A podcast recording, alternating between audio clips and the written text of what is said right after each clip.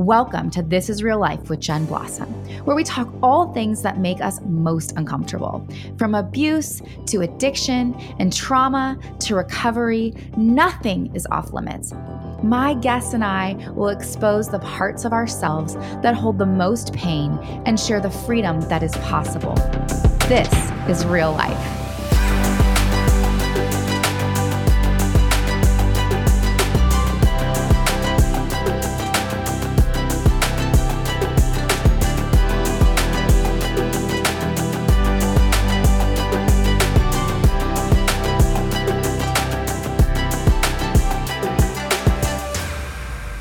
Okay, so this is Linda. And Linda, I am overjoyed that you decided to do this with me. Oh, I'm so happy to be here. I am I am giddy. I'm like a giddy little girl inside that you would come and do this with me because I just adore you and I oh, respect you and you. I you are a mentor in my life and I am so blessed. Well, I love you too. So, and I'm very happy to be here. Oh, well, I know it's happy fun. to do this it's with fun. you. Yes, Yay. I'm really excited. Um, okay, so Linda, can you give me like a background? Like you are a mom, you what do you do for a living? Um, I'm a psychotherapist. Psychotherapist. Yes. I've been in practice for a long time, about 30 years.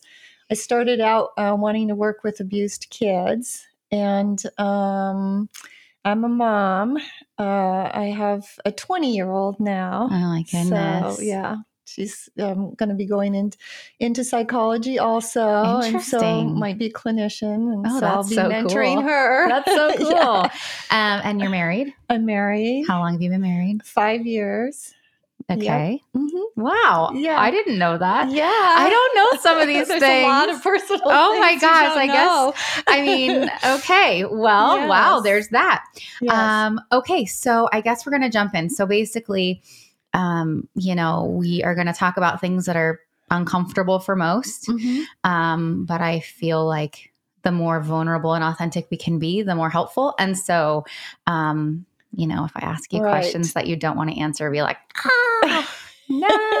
I'll probably want to answer okay. most of them. okay, good. So I guess just tell us um, like where you were born and how many kids were in your family and yeah so i'm from the east coast i was born in montreal and so yeah. I grew up in Montreal. Do you speak French? Yes, I do. I knew that. I mean, I used to speak very fluently. And now, in the last couple of years, people have come into my practice that are French speaking. Oh, that's so, cool. so cool. I'm starting to practice so more cool. and it's coming back. Yeah, that's and so cool. I'm really enjoying it. It's really nice to, to get the language French. back. Yeah. Yeah. Okay. And you were uh-huh. the daughter of um, so uh, Janet and Stan, I, uh, my parents uh, were together for until I was 18 and married, married until, until I was 18.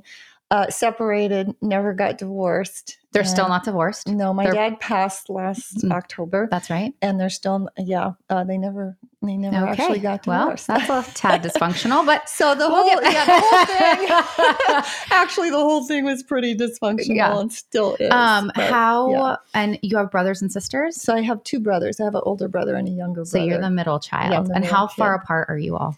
Uh, my older brother's uh, two years older, and my younger brother's a year younger. Okay, so, so did you grow up close? Um, our family was a, a, English family. We were kind of, I mean, we liked each other. The kids liked each other. Okay. Um, but we kind of went off and did our own thing most of the time. So we were not like a lot of families that share things together and are really close. So as a child, like, what did the weekend look like for you?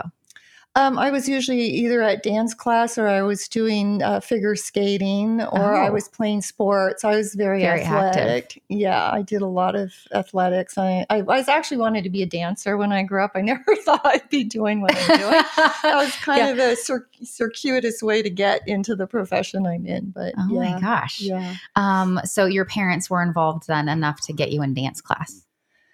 Um, well, they signed me up for dance class, but I I always walked everywhere. I mean, my mom okay. worked and mm-hmm. my dad worked too, but he was busy playing hockey. He was a big hockey player. Got it. And was a bit of an alcoholic and wasn't really that even available. when you were even when you were that young. Yeah, he drank almost uh, all the time you know. So he was functioning. He did was you, functioning. Did alcoholic. you know that he was an alcoholic? No, I didn't figure it out till a few years ago. Actually, well, me too. Yeah. So yeah. I, so I kind of like try to weave my story in a little bit Good. when I do this yeah. because there's a lot of it helps. It does. It. Yeah. Um, but yeah, it's so weird because as a child, you don't really it's it's hard to understand adult things and alcoholism yeah. is an adult thing and so but now looking back you i'm sure it's like oh well it's an everyday thing right you kind of like see it as normal because your parents you know point. you don't know that they're not doing healthy things right? right to you that's just like that's just the way it mm, is they just behave know? like that yes yes so was he like a mean drunk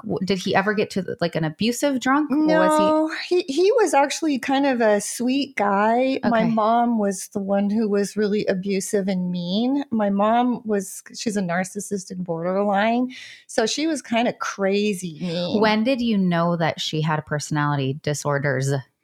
Um, well, not until I got into right, studying psychology, but I always knew like there was something really wrong. I used to think when I was a kid, some of the stuff she would do, I'd go, that's crazy. Right? Yeah, that's weird. Um, and so I um, was close to my brothers that way because we would both we would all look at each other and we would never tell on each other because my mom would go into these rages, right? So we were kind of close in that way, like being in a war, you know, and the kids right. are kind of like. So she together. picked on all of you equally.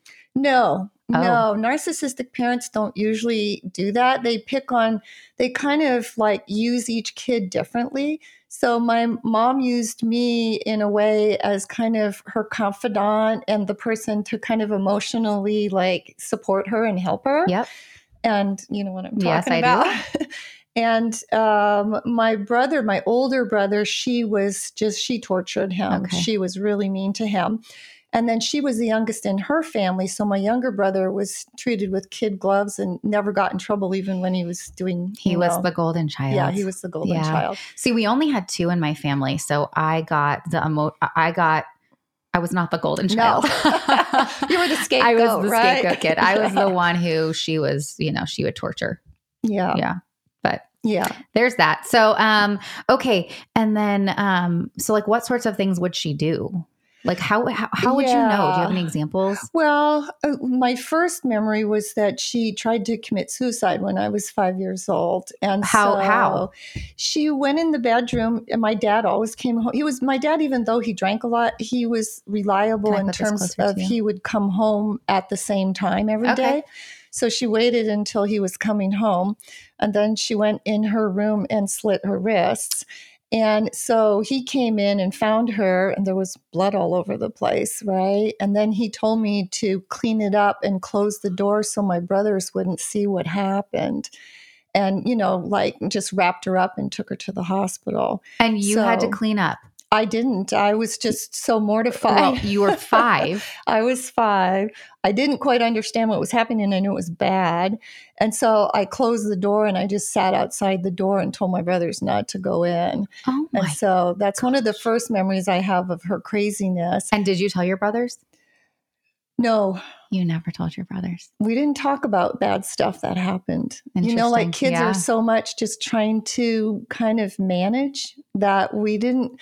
I mean, we looked at each, and sometimes we would say, well, that was really mean of mom to do that or something. But kids, you know, don't normally like talk to each other about You know, it's on. interesting because when my mom would be mean to me, there would be parts of my sister that it would, it would like hurt her feelings yes. that my mom was being so mean. Yes. But I understand that because she couldn't ever say to me, Hey, I'm so sorry mom was being so mean. Because if yeah. she did that, then she would get yes. the brunt of it. Yes. So, you know, you kind of just don't talk about it because We've talked about it as adults now. Okay. But um, it created a lot of separation between Absolutely. us, which is really the tragic part because, you know, you feel you feel bad. Like I remember having my mom was beating my older brother up in the kitchen one time and it took everything like not to jump on her and try right. to stop her and right. i felt so bad for him all the time mm-hmm. when he was mm-hmm. when she he, she was picking on him and yeah. really hurting him yeah. and but i was just frozen like i knew that it would make things worse right. if i tried right well i but mean you still feel guilty i assume i assume i mean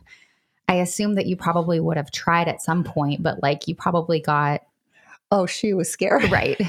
they, I mean, they're scary and you're a kid. Yes. So it's like really scary. Yes. You know, did yeah. you have family around brother or um, aunts and uncles and grandmas I did, and grandpas? Um, on my, on my dad's side of the family, I had a big, I had a lot of cousins. Okay. And so the reprieve was during the summertime we were at my grandparents' cottage okay. and all the kids would come and she behaved herself when there were other people around. Of course So we had a nice weekend when that was happening, but the rest of the time, I mean, she was abusive and so nobody and screaming. So and, nobody knew she was abusive. No. Mm-hmm. Well, my dad did. Oh, how's that? Well, he would be in the other room while she she was, you know, like beating your brother, beating my brother. And what did he do? Nothing. Mm-hmm. Which wow. was such a betrayal for a kid. Well, you know what that's I like, do. right? It's oh just my god, such a betrayal for a kid that the other parent allows this kind of stuff to happen. And you know, I mean, a kid can't do anything. We're we're powerless, right? They have all the power. So it's it was very, you know, frightening. A memory that I have is my mom would um, even try to get me to not like my dad. Like she was even threatened yes. by any affection any affection have. so um, it was like your dad is a no good lazy this and that and then i would yeah. feel so bad like because i really liked my dad at that point yes. right like yes. he was way nicer than her not yeah. that he was like a gem but yeah. better than that crazy um, and i just felt so bad and i was you know it kind of it kind of like reeled me into their marriage. It made me feel like I was oh, supposed yeah. to make a peace between them. Yeah. Because it's so crazy. Yeah. I mean, and that's effectively what happens eh, because they're not meeting each other's needs. They start using the kids, right, to get in the middle.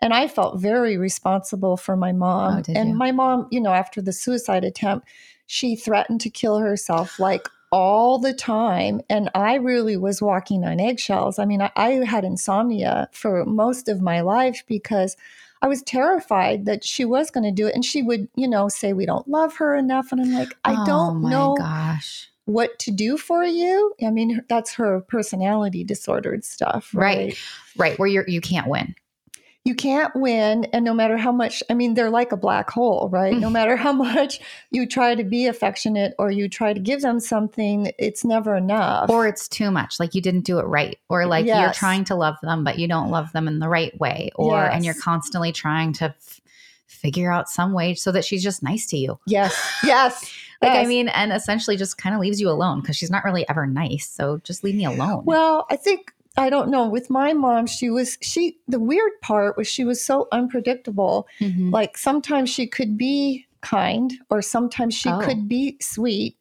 but normally she wasn't, right? Uh-huh. And so it was kind of like you never knew what you were going to get. So you were kind of constantly like hyper vigilant, walking on eggshells and you you learn how to read people then oh yeah right? so good. you know what i mean oh yeah. yeah. i can smell someone out there in the yes. in the in the crowd. I I know yes. just the type of person they are. And the minute I get that feeling, it's Stay I'm all away. done. Well, yeah. I mean, I think I used to be attracted to that because yeah. it was familiar and I felt like oh, I can handle this. Right.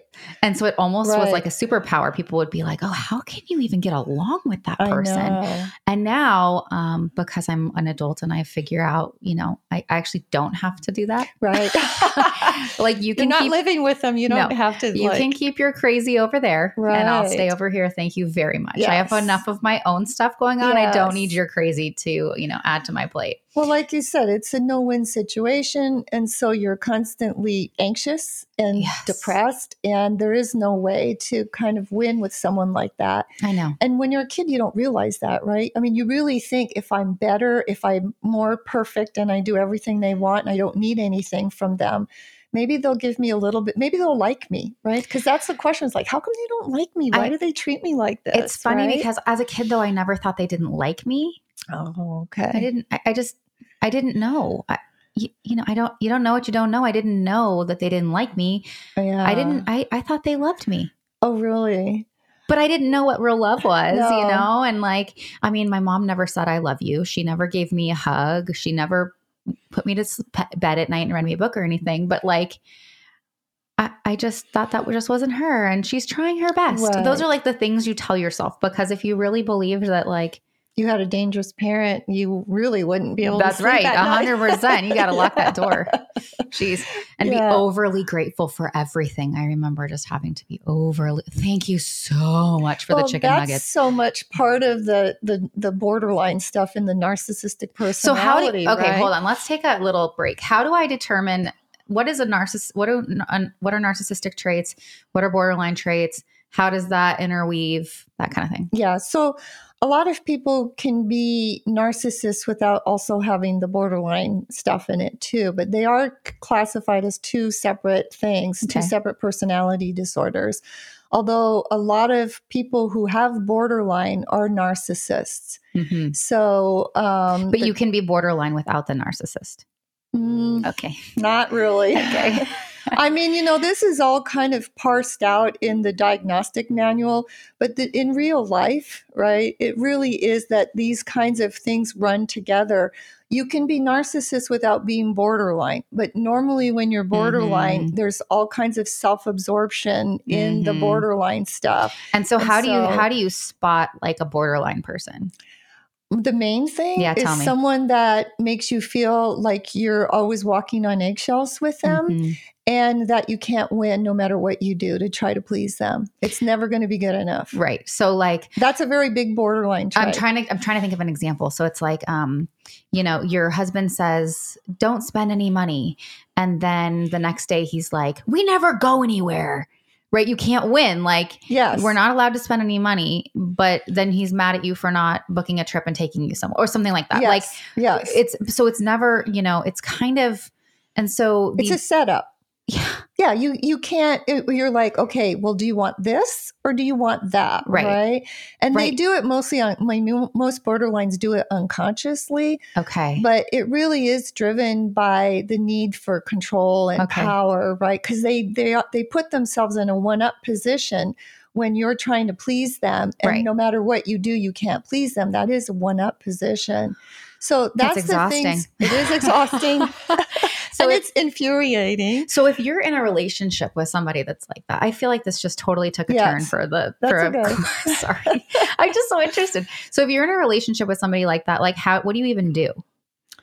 Well, run the, away? No. Well, if you're just dating someone like that, yeah, you're and out. you can see that it's a pattern because I'm not saying that people don't sometimes do that like right. unintentionally, right. right? Totally. But if it's someone that you have this feeling that they're doing it most of the time to get into a one-up position and you feel like you're in a power struggle with them, then you might consider that they have a personality disorder. And then I would say run for the hills. Right. Know? And then I wonder, uh, you probably have had a relationship. There's probably someone else in your life that behaves like that. And that's why that you can kind of put up with that crap. So, because most people, right, that are like have healthy relationships, they would, they wouldn't even be attracted to that. That's absolutely true. They wouldn't put up with no, that. No, they wouldn't put up with that. Mm-hmm. So it's usually the model that we have for what love is, is what we had with our parents. Oh, so wow. if you were abused and mistreated as a kid, and this is familiar to you, it's like the shoe that fits, right? Totally. Like you it's comfortable. How, well, it's not comfortable. Oh, okay, just kidding. But you do know how to do that dance, right? It's yes. like these are the moves to this dance. This is the dynamic. Well, you know how to do that. I feel like for me, not that it was comfortable, I guess that's a bad word, but I just it was Familiar. at least I knew how to do that. I didn't know how to do the other thing. So right. if I'm in a relationship with, you know, this person, this type of person, I feel like at least I know how to deal, which is, you know, all those crazy women front. You're like, yes. girls are crazy. Yes. I, oh gosh, I got to get away from you. Now I know, but like at the, you right. know, there have been so many friendships that I've had where it's like, like Crazy. you said you you kind of learn how to accommodate a, mm-hmm. a personality disorder if you're living with someone mm-hmm. like that and then it creates these maladaptive things that you mm-hmm. learned how to do. And then you recreate that with other people because those are the steps to the dance that you know Perfect. how to do, right? So Great. if you know only how to do the waltz, you're going to choose someone who does the waltz, even if that's not the, if the tango is a much more fun and liberating dance to do, you're not doing that. You're doing what you know how to do. It's a repetition compulsion. We all do it. I mean, there's almost I mean, if, if you're lucky and you understand what's going on, you have a choice. But that's why I think therapy for me was what saved me because it's Amen. kind of like, Amen, sister. Oh, now I, I remember getting into therapy and just being so overwhelmed with life. And like, why is everybody else not completely overwhelmed with life? Right. You know, what is going on here? And that like totally opened my eyes. Okay. So I think, um, okay, so we ended with um, your mom, your dad was like completely neglectful, like not really parenting because he was ignoring the abuse in your home. Mm-hmm. Um, so how did that manifest itself? I, I think that like maybe when you become a teenager or something, you maybe did you act out? Like, oh, yeah. did you? Oh, yeah. yes, you did. Yeah, I really felt like I was on my own, right? Okay. Because I was kind of trying to parent myself a yep. little bit and and my I, I was getting a lot of negative stuff from both of my parents okay. like my dad was a little more negative towards me when i became a teenager and my mom was always kind of negative towards me cri- cr- very critical. critical. like i couldn't do anything right me too and i was a good kid me too know? so i started drinking when i was 13 and 14 so you weren't afraid of being caught like my well, like I was so was, afraid. You were? Oh, that's why I never did anything like that. Well, my parents weren't watching. They were I mean, my dad was off doing his own drinking and playing hockey. And my mom, I think at the time was having affairs. So oh. she was hardly home now. Oh. And so we, us kids, were kind of left on our own when we were teenagers. No so we way. were all kind of doing our own thing. I mean, we were basically roommates, and no one was paying attention so to what was going on. Okay, so and what about your brothers? What about the oldest, who was the scapegoat kid?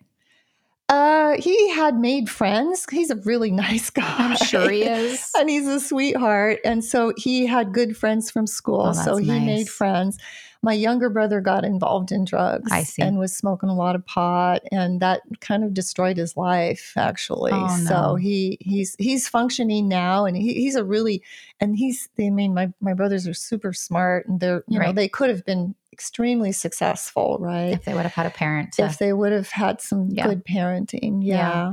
yeah. Um, and so what did you like what instances like stick out to you in, in your teenage years of things that happened to you or that you did or that you regret or that you know things that you wish you if you if you had a good parent you wouldn't have done or wouldn't have happened well, I had a really bad trauma in my early childhood where uh, my, when my mom went to work, uh, I was we were kind of left alone at home a lot, okay. you know, like latchkey kids. me I too. Mean, How old were you?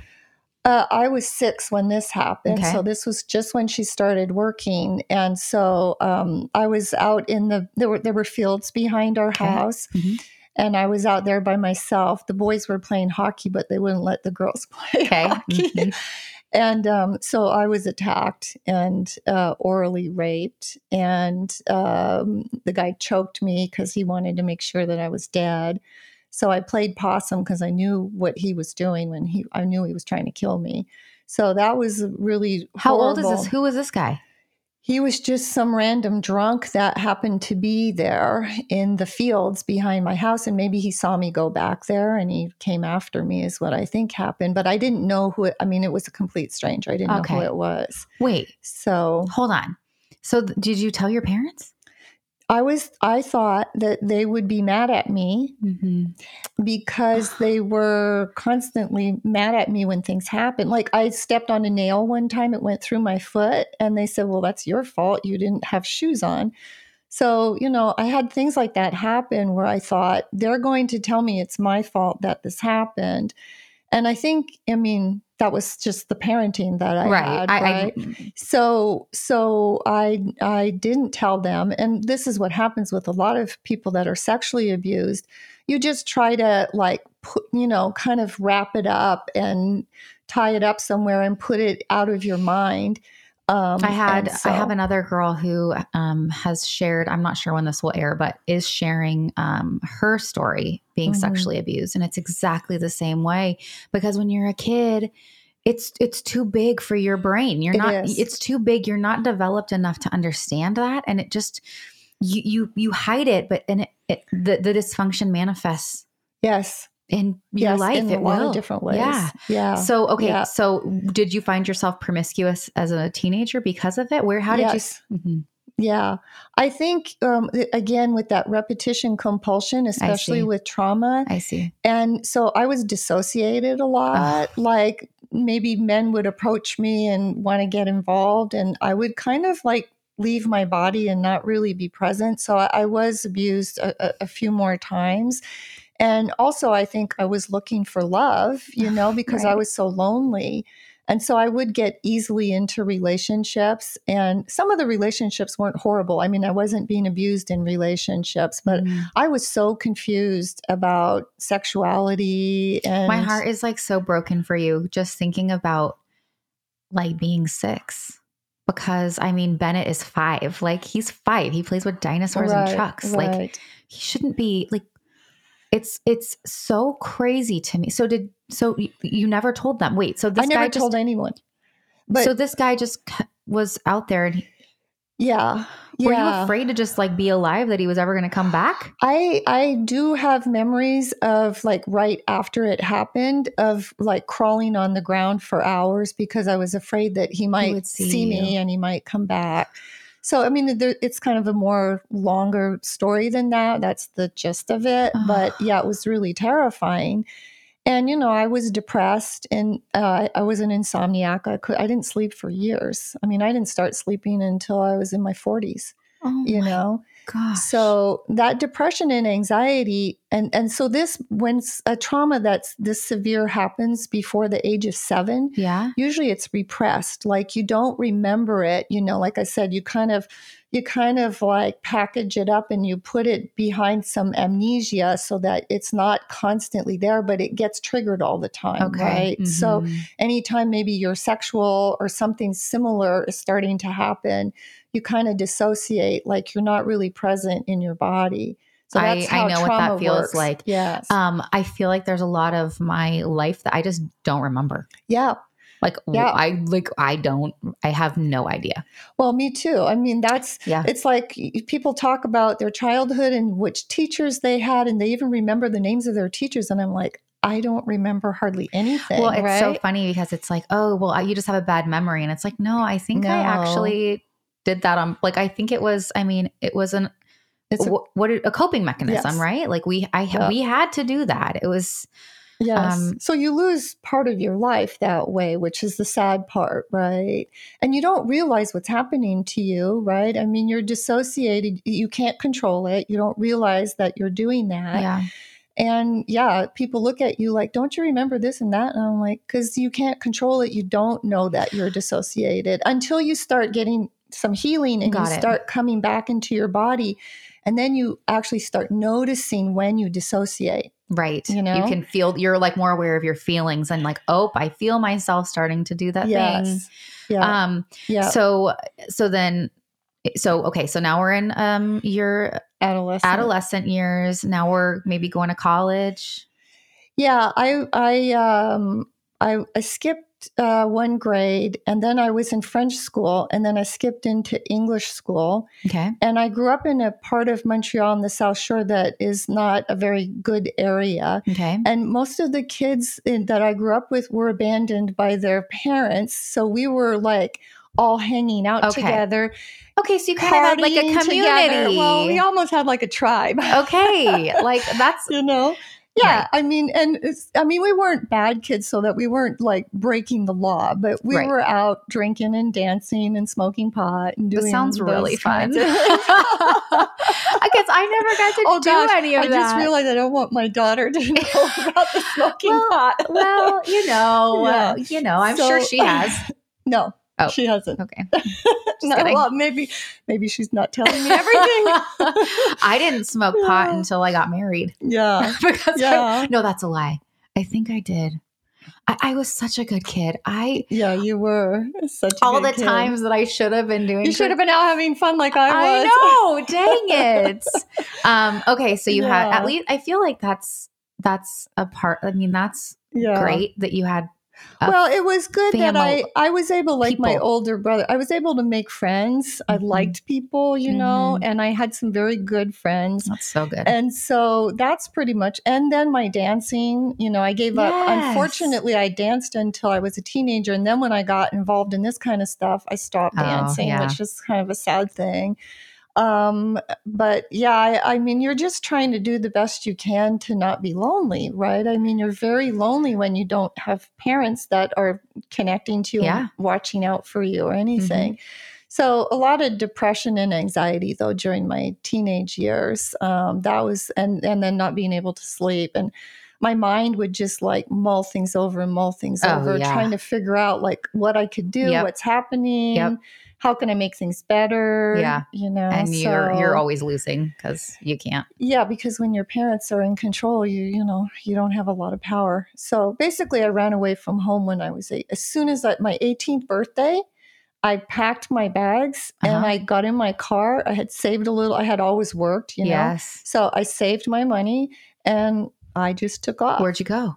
I drove across the country and spent some time in Denver and met some nice people there. And then I came out to California and met some nice people here and I oh moved here. so did you have jobs in Denver and like like what'd you do? No, I didn't have I didn't have a job. How did you I had, survive? Well, I had some money that I had worked and okay. saved some money. And then when I got out uh, to California, I did run out of money. I had to go back to Montreal Got and get it. my green card and work there for a while. Okay. And then I had met someone when I was in California and we fell in love. So when I came back, you know, we got married and then Got I was, it. yeah. Got yeah. it. Um, and was your mom mad at you that you left? Oh my gosh. Okay. Yeah. Well, they blamed each other for me leaving, okay. and okay. They, they, it was kind of my fault. Well, that's when way. that's when they um, separated, right? Yes, that's exactly when they separated. Yeah, and so my mom was blaming my dad, and my dad was blaming her. They ended up separating, and right. I wasn't there to be the. Um, I don't know. I think I, I think in a way I was the emotional support for my mom. And then when that was gone, I think then she realized she needed to go do something about it. you know that. what's interesting is when I got married, that's when I think my dad's drinking got really bad. Yeah. Like I left the house and mm-hmm. I think that Yes. It because there was I she, he was a scapegoat now. Wasn't yeah. me. I was out. Exactly. Bye. Yeah yeah, really bad. Well, I mean, they're narcissists do use people for their own functions, Obviously. right? And so, yeah, if someone leaves, then they have to replace them with someone else. Right. Yeah. So I think uh-huh. it was. Right, him. right. Anyways, okay. Yeah. So you, they were super mad at you, but you said, "Screw it, I don't care. I'm going back to California." Yeah, and then when I came out here, yes. I was in California temporarily. When I came out here, my mother called me and said she was going to kill herself again. so I ended up going back in order to try to help her. And then when I got back, you know, I had the suitcase and, uh, you know, I'm in my bedroom with the suitcase. And she says to me, don't unpack unless you're planning on staying. So I was there for about probably eight months trying to get my green card, maybe a year at the most. And I didn't unpack my suitcase the whole time. because you were like, I'm not staying.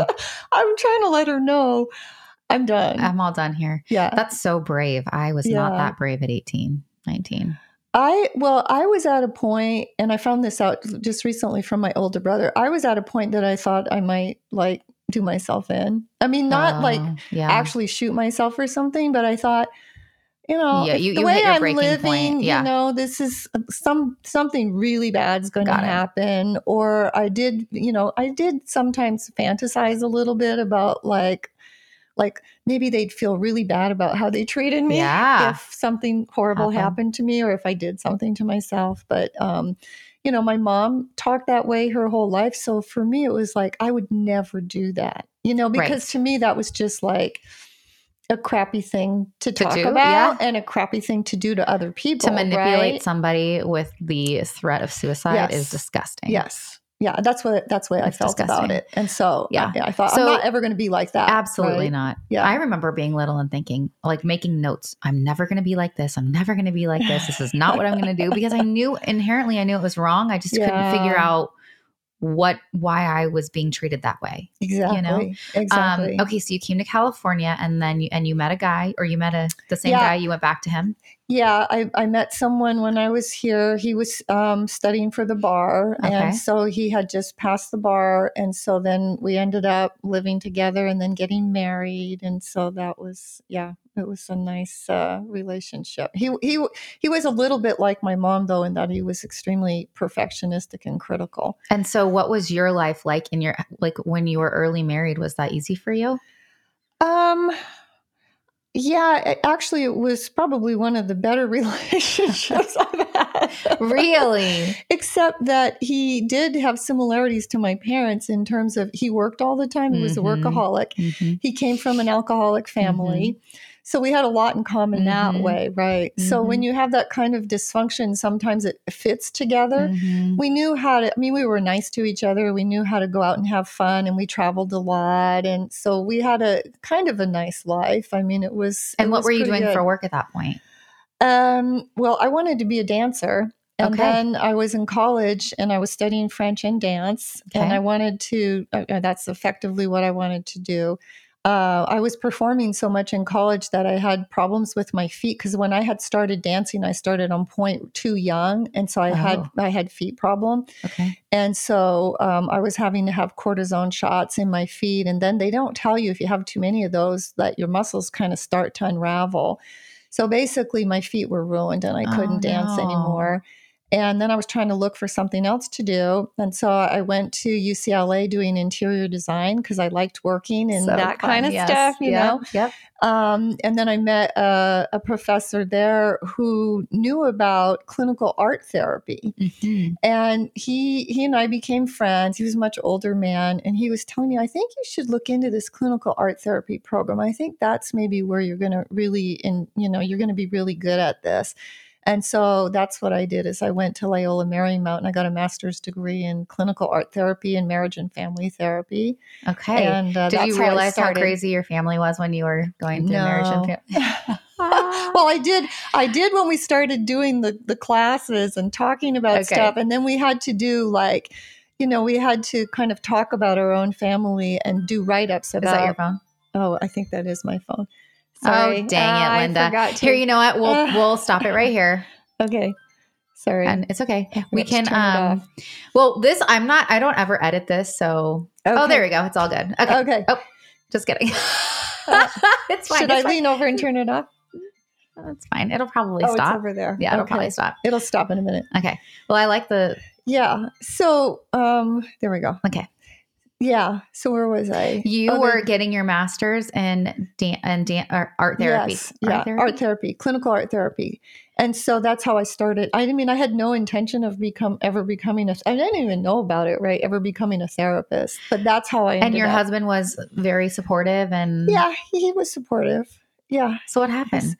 Well, um, I wanted to get pregnant. Yeah. And he never told me that he couldn't do that. Oh. And so I was trying for several years. And then I found out that he, he knew, had lied the whole time. Yeah, that he had lied the whole time. And so I felt really betrayed. And so the marriage kind of fell apart after that. Yeah, I would say, I would say so. Yeah. Because how yeah. old were you? I mean, I was 28 were... at the time. Yeah. Oh my gosh, that is so yeah. painful because this guy is like yeah. so fantastic and yeah, I really I mean, uh, it, it, felt like a huge betrayal because yeah. you know we were going to the doc he wouldn't go to the doctor to get checked out i was going mm. so finally figured out that it was on his end of it and then he finally tells me after two years of trying oh. that you know yeah that he knew but he didn't want to tell me and i'm like i don't understand you know we can adopt there's other things we could do oh my gosh but that just felt yeah, like the rug getting pulled that. out from yeah. under me yeah oh that's yeah. i didn't know that that's terrible yeah um so so I mean, how is that actually? Because I would assume that's very painful coming from a childhood like that, like yours to have somebody that you've tr- like you actually trust this guy. Yeah. You think he's your your guy forever and then you find yeah. out that he lied to you. But in our relationship though there were issues I mean it wasn't just that. There were issues because like I said that repetition compulsion he he really wasn't emotionally available. He was very shut down. Okay. He was very perfectionistic. Okay. He was very critical okay. at times, you know. Mm-hmm. And so and we were he was involved in in the entertainment industry and we were kind of getting pulled into that life which mm. I didn't like, you know, cuz he was a big shot in that industry. Um, and I didn't like the way things were going. Got it. You know that that's kind of a weird industry to be to participate in. The, the you mean like the drugs and the sex well, and the alcohol and the there's yeah there's so much that goes on in terms of yeah the drugs, the sex, the alcohol, the the just kind of not good stuff. And yeah, that's yeah. not what I wanted in my life anymore. Got right? Yeah. yeah, I mean the acting out phase that I had when I was a teenager was short lived. Right. I, I didn't do that for very long. Right. You know. Yeah. And so so and then when you became like a clinical psychologist. yeah, psychotherapist. Psychotherapist. Right. When did you decide to do that? Well, so after um, after I well, I was still married. I went to into the master's degree program, mm-hmm. and then I um, had an opportunity in Laguna Beach to come out here so I mean, I, okay. I took that opportunity yeah. in Laguna Beach, and then I was getting divorced at the time, and um, started working. I, I did a an internship in the incest survivors program. So that's when I started working during my internship with sexual people who had been sexually abused. Oh my, there, yeah, and that started stirring up stuff for me, yes. right? Because I had repressed what I had experienced, and so I started. Is there a lot of incest in Laguna Beach? Uh, there's a lot of sexual abuse all over the place, whether it's incest or people taking advantage of young girls, or there's. I mean, it's amazing. I don't know exactly what the numbers I are. Think it. Uh, so lot. I think it's. um Oh darn it! I had it on my thing. One in. Oh gosh, why do I want to say one in five? I have it on my phone. Uh, it's it's really high. It is high. It's really high. Yeah, it might, be, it's probably more than that. I'm sure it's underreported, right? Right. Because like me or other people, when you have that going on, you are trying to avoid dealing with that. You just want it to be cut out of your life and put away somewhere where you never. So, were you feeling fulfilled when you were working with people that were sexual abuse survivors? Did that feel like good for you because you were I think, well, it didn't at first because I was going to conferences and stuff and having kind of nervous breakdowns oh, at the conference. Gosh. And then I went into the recovery. I started having nightmares, and the nightmares is what brought me to understand that I, this a horrible thing had happened. So you didn't really remember? Oh no, I didn't remember. I didn't remember what had happened because when, like I said, when it happens before the age of seven, and if it's bad enough trauma, even sometimes as an adult, you won't remember things, right? So that happens too for adults that if it's bad enough trauma that you dissociate, you almost leave your body so that you don't remember. And you ended up remembering through EMDR? I ended up remembering from from going to a conference about incest. Okay. And then kind of feeling like I was coming apart part of the scenes. I couldn't understand why. Then I started having nightmares. Okay, I see. And then yep. when I started having nightmares, um, my supervisor where I was working said, I think we want to send you to a therapist to deal with this. Okay. He was nice enough to pay for it and get me into a therapist. And she started doing EMDR. And then the memories started breaking loose, and I started having, you know, like more specific memories I of see. what happened because they were related to the nightmares yes. I was having, oh right? my gosh. And unfortunately, the EMDR therapist that I went to wasn't very sophisticated. This was a long time yes. ago, right? Yep. And so I ended up kind of really having a hard time because we didn't process the whole memory enough for me to actually get the distress out, out of it and to be able to understand what happened. So that got put away for a while until probably about, I think, about five or six years ago, where Shut I up. did more EMDR and was able to process the whole thing. Oh my gosh, this yeah. is fairly new.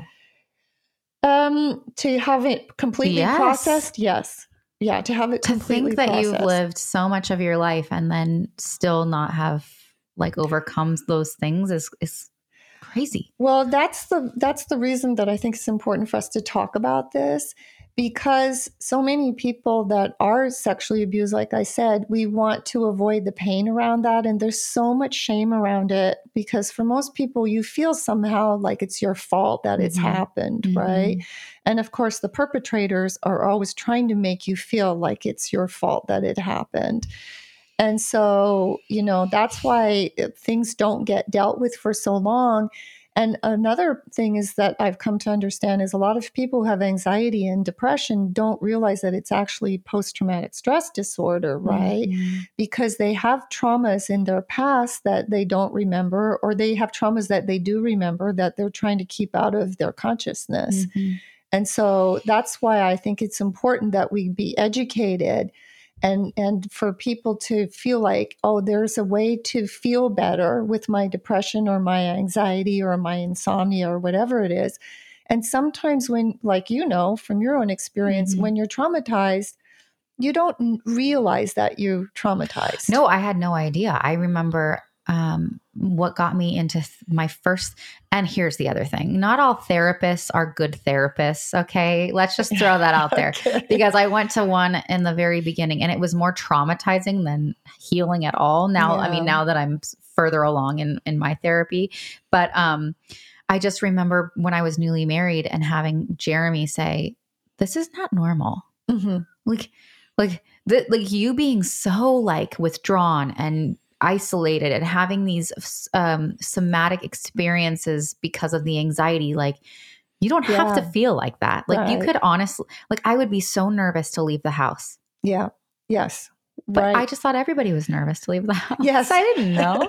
But yeah it's not yeah. into so all those little the feelings are teaching are telling us something. Mm-hmm. and to have somebody help you process what the feelings are trying to tell you well, and especially yes, and in and and in this um, day and age, right? People are always kind of looking for the quick fix. So it's like, oh, if you're depressed or you can't sleep, you know, just take a pill, take this, take that. They don't realize that it could be just, mm, you know, covering up what the actual roots of the problem are.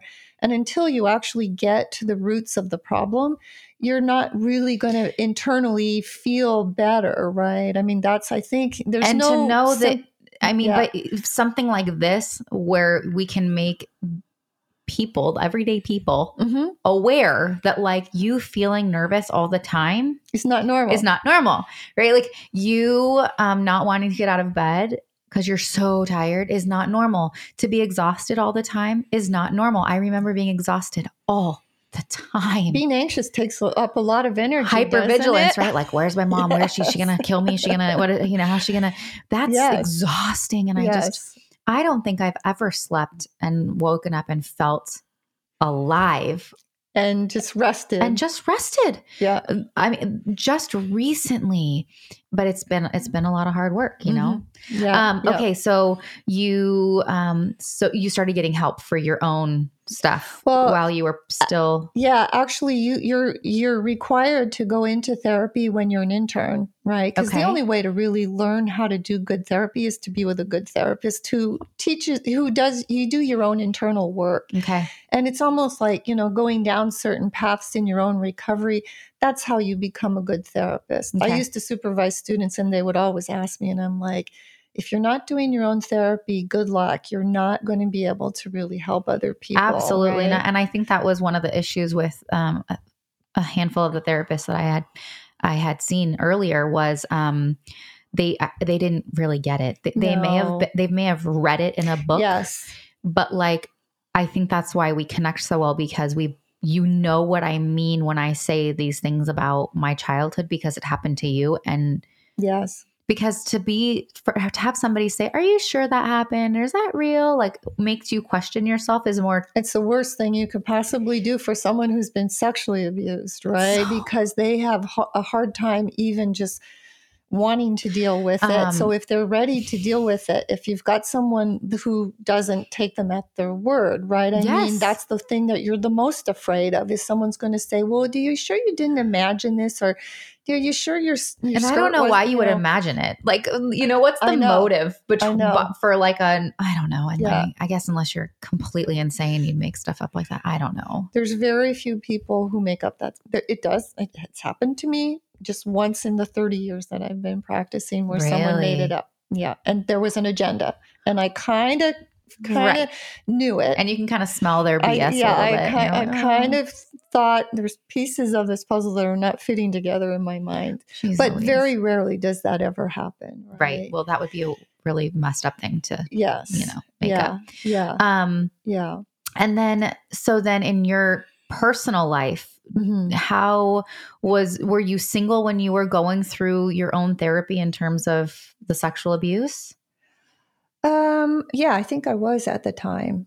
Yeah, I was. Well, actually, the truth is that I was in therapy because of all of the issues in my childhood and yeah. not having had uh like uh, one good parent, parent, there or yeah. one like good it doesn't have to be a perfect parent but a good enough parent mm-hmm. because i both my parents were pretty narcissistic and like i said my mom was more of a narcissistic borderline that was torturing mm-hmm. us you know mm-hmm. so because of that i needed a lot of therapy to just help me feel like to get back in touch with reality of what's normal and what's healthy right. and to kind of learn that right? Yeah. and to be reparented a little bit. So i was in analysis twice a week for 12 years and that guy was wonderful. And he really did he he didn't deal with the trauma aspect which was kept messing up my life. Okay. But he did deal he did help me grow up and gain some confidence and feel more comfortable in my own skin. I mean Got that it. was really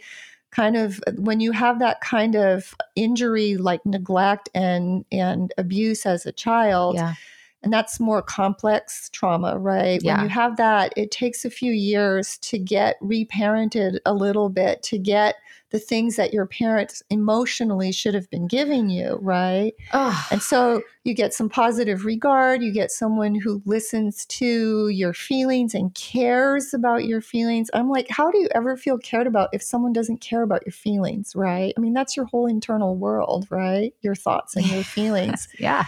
So that was really helpful. And then the part that wasn't addressed was this uh, sexual abuse. Mm-hmm. And so, um, so when I started, I found a good EMDR therapist to to do that part with me. Got it. And that really helped me in terms of relational stuff, right, mm-hmm. and my own sexual life and all that. That made a big difference. And then, um, and then, so how long have you? So wait, you so you, when did you get pregnant? Wait, I, I, I, was married a second time. Okay. And uh, I was 40 years old. When you had her? And I was 41 when I had her. I thought that I, I thought at that age, you know, I'm not going to get pregnant. Oh right? Oh my gosh, you got and pregnant. it was just a gift from God oh that gosh. I got pregnant. And yeah, so that was that was wonderful. I oh was oh so happy gosh. to have her. Yeah. I was okay. Yeah. So being a mom yes. and having a crazy mom as your mom, how was that for you? Well, I certainly have to be careful. I, I, don't do anything that my mother did to me. And, you know, I don't want my daughter to be on the receiving end of any of that, which is one of the reasons I did so much therapy, mm-hmm. was because I didn't want to be unconscious of like doing something hurtful or doing a mistake that, you know, I saw my mother do. So, yeah. like, like you were doing, I was checking off the list. I'm not going to criticize. Yeah. I'm not going to yell and scream. I'm not going to get frustrated and say mean things. Well, I'm know? like, I fail at that like on a daily basis. Well, like I said, you don't need a perfect mother. You just want a mother that you feel at least likes you, right? That's good. Yes. Even if they don't love you, at least they're nice to you. So, um, so I did feel um, kind of driven. I mean, just to do the work so I could feel good myself, you know, and yeah. not be depressed and anxious all the yeah. time, right? And I could sleep at night. Yes. That would be fantastic. That'd be great. So that's what I was really doing the work for. But then when I got pregnant, it was such a blessing because I really felt like I had separated out like you internalized your parents a little bit and I, I had done enough work and analysis that i could separate out my mom. Okay. and i didn't have that kind of str- internal struggle where i felt the need to criticize or yell and scream or do any of that. And i was never a screamer but you know. Yeah. Yeah. So um so you know i'm i think that i've managed to be a good enough mom and have a nice relationship with my a very loving relationship with my daughter that I didn't get with my mom. You it know, feels so almost it, redemptive. It does. It, it really does. And you and you know you've broken the you've broken the chain, Absolutely. right? Like the crap rolls downhill and it's oh, like yeah. it's stopping. And there's right no here. more crap coming. There's no more. That's exactly how I feel. I feel like that in my marriage, even we both, you know, Jeremy has his own story, so I won't share it, but we've both to be the change in the lineage in the generations yes. is hard work. work. But my grandkids will never know yes. what I what I know, you know, and that is worth it. It's it's worth it. And and my kids will never know. Yeah. They won't know what it was like to be right. despised and treated like crap. Yes. Yeah. Although my my daughter has met my mom and has seen her with me. Okay. And so she's seen my mom. yeah. Know? And so she's very grateful that I'm not you like know, that, I um you know?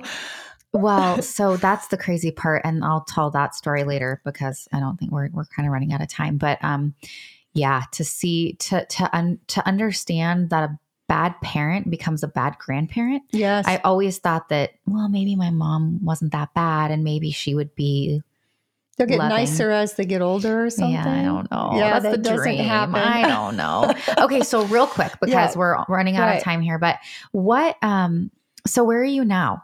So you came from complete and utter chaos. Mm-hmm. You you ran away, your mom was manipulative, your parents divorced, there was the affairs and the abuse sexually and mentally and verbally and how how you know to see you here mm-hmm. highly functioning mm-hmm. you know having like a job and mm-hmm. a family and yeah. you know like how there's light at the end of the tunnel yeah. Isn't that crazy? Yeah, there's great light at the end of the tunnel. I want people to really know that there's help and there's you can recover. You can recover from this stuff. It's not so complicated. And once you start to understand what you didn't get and how as an adult to get what you should have gotten, because this right? is so complicated. I could ask you. It is complicated. There's, I, I, like need to like have you back more so we sure. can like ask certain questions because I'm like, oh yeah, because we can talk about this.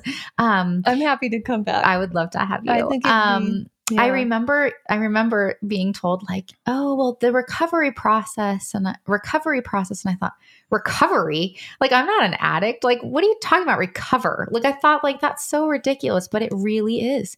You yeah. really were wounded and abused and injured and in, until you recover and it takes a long time you got to yes. like reopen that wound and yeah. scrape out the gunk in yeah. there and it hurts and it's painful but yeah. to know that that means it could heal it's going to heal beautifully and you'll be stronger ah, for it and yeah. you'll be wiser for it and you'll oh, be more loving you know I mean, there's so much you get out of that there was right? this quote uh, and it was like our greatest transformations come with our greatest pain i think that's true and the wisdom from people who can say i was abused i was neglected i was all of these things um, to be able to admit it and then go find help and i even say honestly therapy is so important go go take out a credit go go get a credit card. Like if you can't pay for it I told you I, have spent a fortune. Me too. it's worth it, right? Absolutely. Yeah. Yes, it I is think so. worth it because yes. you'll be able to make that money back because you'll be so yes. much higher functioning. You'll That's get a better true. job. That's true. You'll it'll translate into the rest of your life, and you will just bleed goodness. And if you can just feel good about yourself, and you can feel comfortable in your own body, and know who you are, and have some insight, and not apologize is, for it. Yeah, yeah, not apologize for it, and not feel like there's something wrong with you, right? Totally. And which is what happens to a lot of people is you end up feeling that just really something flawed and something wrong with me. Oftentimes, most of the people I treat, there's absolutely nothing wrong with them except that they've been neglected and abused and they have PTSD. And PTSD is not that hard to recover from. I, if you get the right kind of treatment, treatment. that's what um, the big deal is. Okay, yeah. so if anybody wanted to get in contact with you, are you open to them contacting you? Is this um, weird? Do you like? Can they find you online? Like, is uh, or maybe they can email me. Well, they could email you. Okay. Um, my caseload is pretty full right oh, now. you're so, so you're so busy. I'm a little busy. A little busy. I like doing this because I think it puts out a lot of information for people. I think and so. I'm happy to you know so maybe like ref- okay so if you are in the area and you are looking for somebody email me, send me an email, jenblossom at gmail.com, and I will do my very best to try to collect resources and find people to help because um, life is beautiful when you when you are when someone you know cares enough about you to pour into you and to love you for all of you and teach you what you didn't get when you were a kid. Um just kind of being able to enjoy life, which I never thought I could. I thought it was selfish to enjoy life. And dang it, I I, I want to enjoy this life, you know? Um, and I want my kids to enjoy this life. And I don't want my kids suffering through the right. crap I went through. So exactly. you know what? I'll do the hard work. So yes. if you have any questions about that, you can email me. Um, comment on any of the podcast stuff or the YouTube stuff. And again, if you have a story that you are ready to share, uh, I would love to have you. So again, get in contact with me, and um, we'll we'll try to make that happen. But thank you so much, Linda. Oh, you're so welcome. You I'm are happy to be here. The sweetest thing. I just adore you. You're I my you you're my everything. I mean, I just. Anyways, yeah. okay. Well, thank you so much. Thanks you're for welcome. being here. Okay. All right. Bye.